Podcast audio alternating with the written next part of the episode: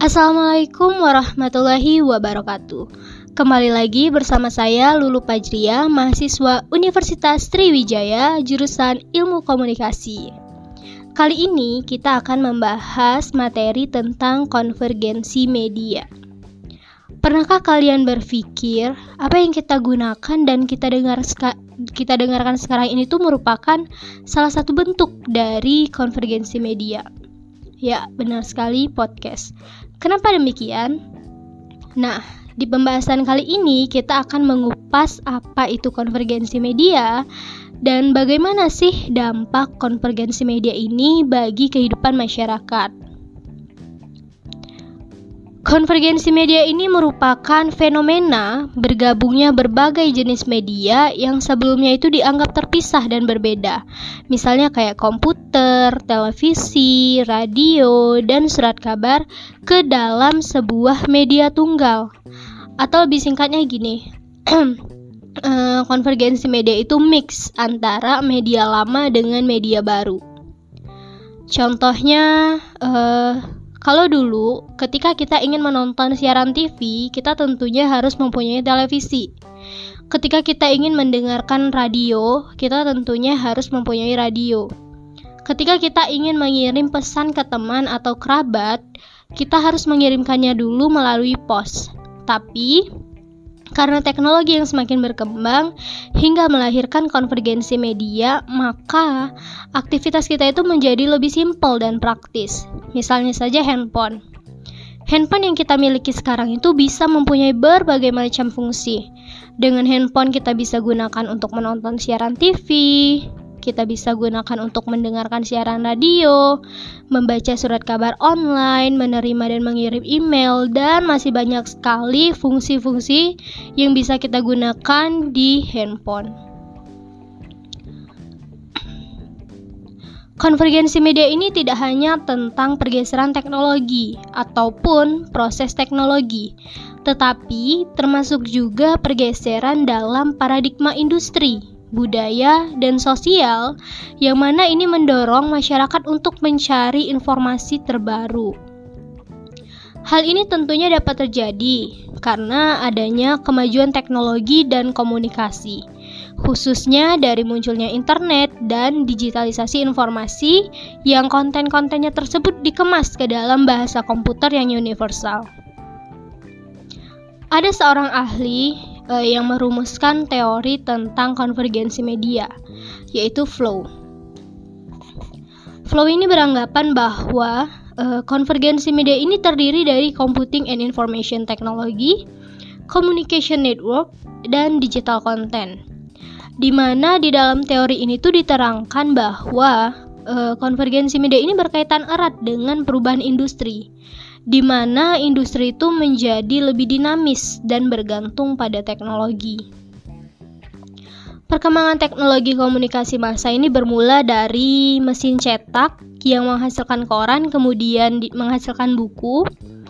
Ada teknik fotografi yang kemudian menghasilkan film, teknik gelombang elektromagnetik yang kemudian melahirkan radio dan televisi, dan yang terakhir itu ada teknologi berbasis internet yang kemudian mempopulerkan istilah new media.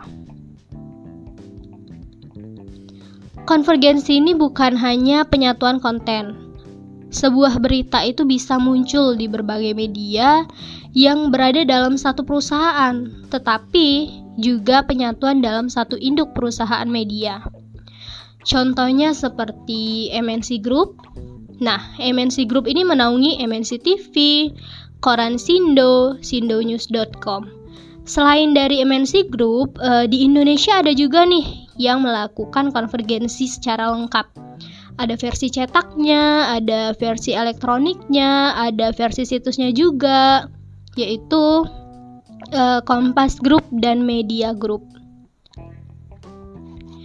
Konvergensi media ini memungkinkan satu grup perusahaan, e, selain perusahaan tersebut memiliki media konvensional, tetapi juga memiliki media sosial.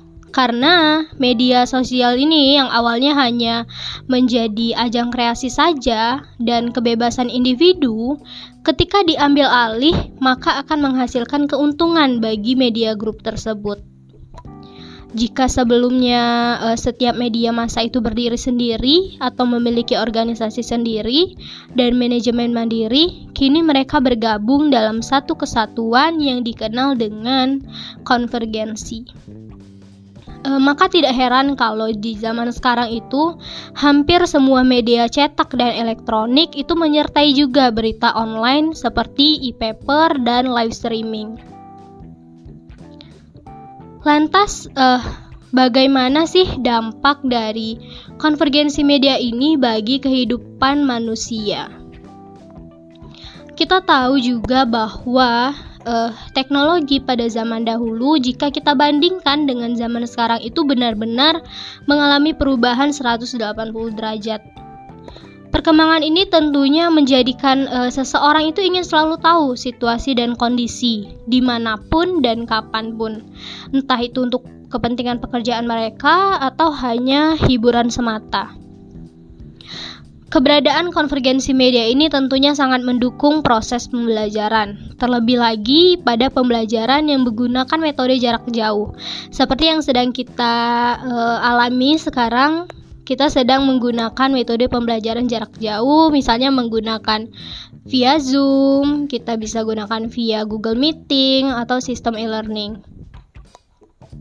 Kalau dilihat dari berbagai sisi, uh, pemanfaatan konvergensi media ini dinilai lebih efektif dan efisien, yaitu efektif dari sisi jangkauannya dan efisien dari sisi biayanya. Namun, uh, memang media konvergensi ini belum tentu teruji dari sisi pencapaiannya. Karena penyampaian secara virtual ini masih banyak sekali menghadapi kendala. Kendala tersebut selain kendala yang bersifat teknis, juga kendala yang sifatnya sulit untuk diprediksi, yaitu konteks sosialnya. Tak dapat kita pungkirin juga bahwa hadirnya konvergensi media ini berdampak pada aspek kehidupan manusia, baik itu aspek sosial, aspek ekonomi, aspek budaya, politik, dan juga aspek pendidikan. Dalam aspek sosial, eh, adanya konvergensi media ini dari segi sosialisasi secara tidak langsung mengubah pola interaksi masyarakat. Kenapa? e, karena interaksi baik itu antara individu dengan individu, individu dengan kelompok ataupun kelompok dengan kelompok itu telah difasilitasi dan dipermudah. Sehingga meskipun e, terhambat oleh jarak dan waktu dengan adanya teknologi komunikasi, masyarakat itu lebih mudah untuk saling untuk saling berinteraksi satu sama lain. Contohnya seperti yang sedang kita lakukan saat ini, saya menyajikan materi dan kamu mendengarkan podcast saya. Itu juga merupakan uh, salah satu bentuk dari interaksi. Meskipun interaksi yang kita lakukan saat ini tidak secara langsung bertatap muka.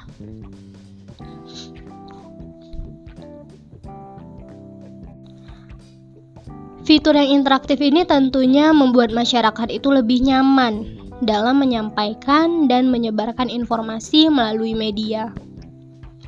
Akan tetapi, hal tersebut tentunya akan membuat seseorang atau masyarakat itu jarang bertatap muka, sehingga interaksi sosial pun sangat jarang terjadi, dan nanti e, seiring berjalannya waktu itu akan merubah pola hubungan masyarakat secara sosial. Meskipun uh, masyarakat tersebut berada pada satu tempat atau daerah yang sama, masyarakat akan kehilangan kesempatan berkomunikasi dan kehilangan kontak sosial secara dekat dan akrab. Bahkan uh, terkadang dalam lingkup keluarga pun interaksi ini cenderung berkurang karena kebanyakan masyarakat itu uh, menggunakan ponsel menggu sebagai kebutuhan primer mereka. Sehingga secara perlahan e, fenomena ini tuh telah membawa masyarakat ke dalam sebuah budaya ketergantungan terhadap teknologi. Akhirnya e, antisosial pun bisa saja nih terjadi jika e, dalam penggunaan teknologi komunikasi itu digunakan secara berlebihan. Selanjutnya ada aspek ekonomi uh, konvergensi media ini juga mempengaruhi aspek ekonomi masyarakat.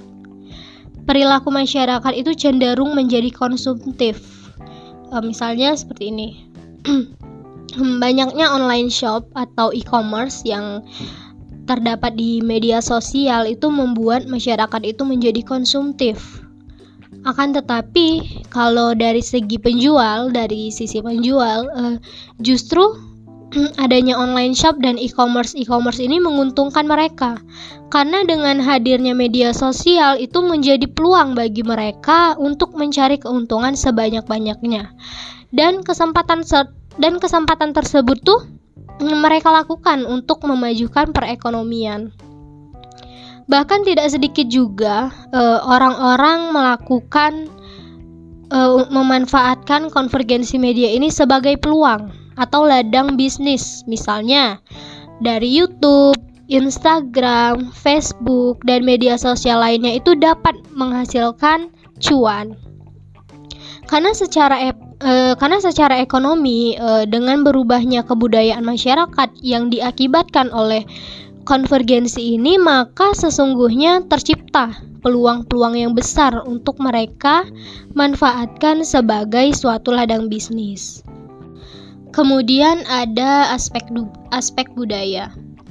Penggabungan beberapa teknologi menjadi satu itu menimbulkan dampak yang positif yang dapat tentunya memperkenalkan suatu budaya terhadap budaya lain. Konvergensi media ini membuat masyarakat itu dapat mengenal dan menjadi tahu budaya dari seluruh dunia tanpa harus mereka datangi. Selain itu, masyarakat itu juga bisa nih memperkenalkan budaya sendiri melalui media sosial, tentunya seperti internet atau aplikasi dan lain-lain. Dari banyaknya budaya uh, yang ada, maka tidak dapat kita pungkirin juga nih bahwa masyarakat kita tuh juga dapat dapat terpengaruh dengan budaya lain. Misalnya uh, budaya K-pop yang sedang tren-trennya dan ini tentunya banyak diikuti oleh remaja-remaja Indonesia baik itu dari gaya berpakaian, gaya berbicara, gaya hidup, dan lain-lain. Jika uh, pengaruh budaya luar ini cenderung lebih besar daripada budaya sendiri, maka bukan tidak mungkin nih budaya sendiri ini akan memudar dengan sendirinya. Kemudian ada uh, dampak dari konvergensi media dalam aspek politik. Penggabungan media ini tentunya bermanfaat bagi kehidupan manusia, baik itu dari segi informasi, kesehatan, ekonomi, dan pendidikan. Bahkan eh, dalam dunia politik pun media ini memiliki pengaruh yang sangat besar. Karena masyarakat itu akan lebih mudah mengetahui perkembangan politik yang ada melalui media. Dan masyarakat pun juga bisa ikut serta menyampaikan aspirasi aspirasi aspirasi mereka baik itu melalui tulisan, baik itu melalui gambar ataupun video yang bisa e, mereka sebarkan di internet ataupun di media sosial. Sehingga mm, masyarakat ini mungkin bisa saja nih terpengaruh dan percaya akan informasi yang disebarkan melalui media sosial dan internet. Hal ini uh, tentunya menunjukkan bahwa uh, konvergensi media ini memiliki peran yang penting dalam perkembangan politik ke depannya. Masyarakat itu akan mudah mengakses informasi-informasi berhubungan dengan dunia politik. Akan tetapi, uh, akibat dari mudahnya dan efisiennya media-media sekarang itu bisa jadi nih media ini akan menjadi ajang untuk mendapatkan simpati dan citra dari masyarakat, khususnya dalam dunia perpolitikan. Contohnya saja, eh, ketika menjelang pemilu presiden pada tanggal 9 Juli tahun 2014 lalu, nyaris semua stasiun televisi dan media-media lain itu berafiliasi dengan partai politik dan tentunya uh, elit politik ini menggunakan kesempatan itu untuk kepentingan golongan mereka. Jadi harus kita akui juga bahwa uh, terkadang pengusaha media itu bukanlah jurnalis yang idealis. Mereka itu terkadang mengabaikan nilai-nilai sosial. Pengusaha media uh, sekarang itu kebanyakan hanya mencari keuntungan semata dengan uh, dengan memanfaatkan kedekatan pada kekuasaan. Karena e, bagi mereka semakin dekat dengan kekuasaan maka semakin dekat juga e, sumber keuangan mereka. Oleh sebab itu, e, jika kekuasaan politik dan kekuasaan media ini bersatu dan bersinergi, maka uang itu dengan sendirinya akan mengalir. Selanjutnya, e, dampak sosial, dampak konvergensi media bagi aspek pendidikan dalam aspek pendidikan dalam lingkungan masyarakat. Dengan adanya konvergensi media ini, berbagai macam pengetahuan tentunya dapat diketahui melalui media.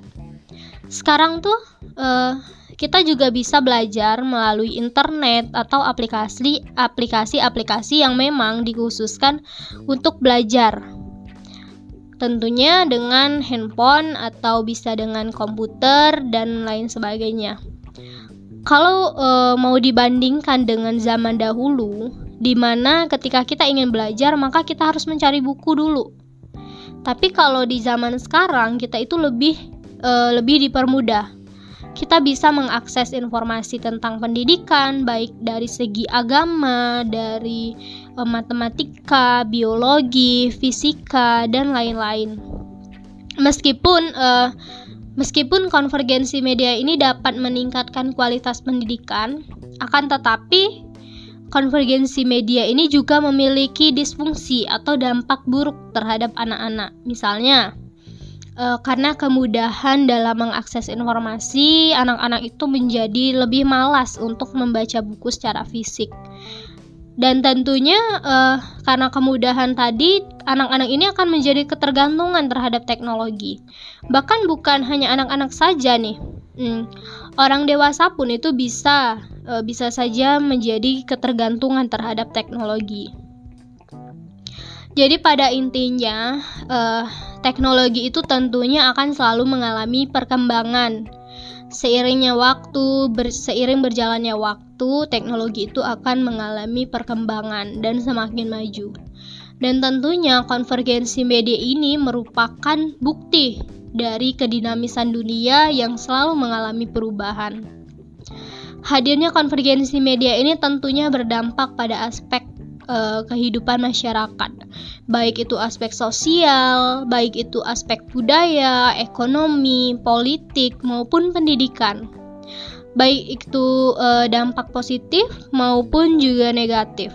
Namun, uh, pada dasarnya dampak-dampak yang terjadi bagi kehidupan masyarakat itu tentunya tergantung bagaimana bagaimana kita memanfaatkan teknologi itu sesuai dengan kebutuhan kita sehingga uh, tidak sehingga teknologi yang kita gunakan ini tidak merugikan diri sendiri maupun merugikan orang lain.